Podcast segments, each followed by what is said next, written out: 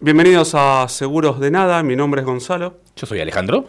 y estamos acá para charlar un poco sobre qué es lo que te conviene saber a la hora de contratar un seguro. El tema de hoy será, ¿Capital asegurado en un seguro de vida? ¿Qué necesito? ¿Qué quiero?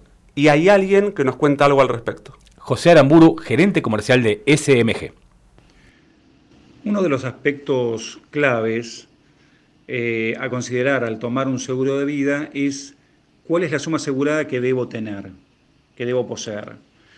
El monto básico debería ser de 24 ingresos mensuales, de manera que si gano 10 mil pesos, la suma asegurada correspondiente debería ser 240 mil, si fuera de 20 mil, 480 mil.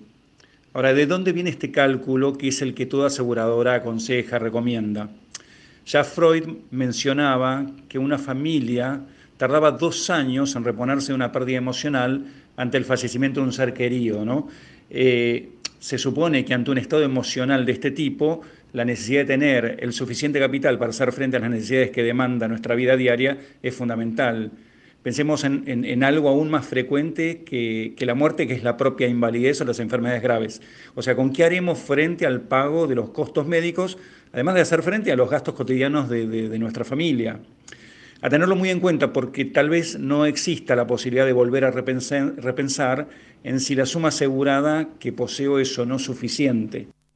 Lo que me queda del audio es que hablamos de Freud para hablar de seguros.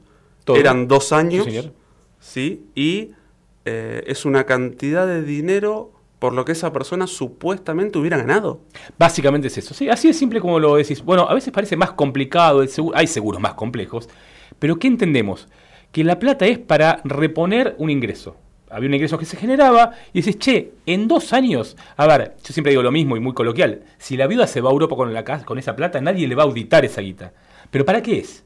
Para que en dos años más o menos recomponga su situación laboral y pueda hacerle frente mientras tanto a un tren de vida como el que venías. Es una forma muy simple. O sea que si es un cálculo matemático, vos podés pensar el seguro de vida, lo que las personas van a cobrar, por eso que vos vas abonando, desde lo que vos querés pagar por mes o desde Ah, pa, pa, pa. los ingresos. Es otra, exactamente, eso es otra cosa. Vos decís, ¿qué capital necesito? Bueno, yo lo puedo decir a partir de mi ingreso o a partir de mi gasto. Yo voy a, hoy gano tanto, estoy conforme con lo que gano, quiero eso. Por ahí no estoy conforme, gasto más y lo ar- armo desde ahí. Otra es, ¿cuánto puedo pagar? Y eso es otra cuenta. Y de eso vamos a hablar en otro episodio de Seguros de Nada. Obvio.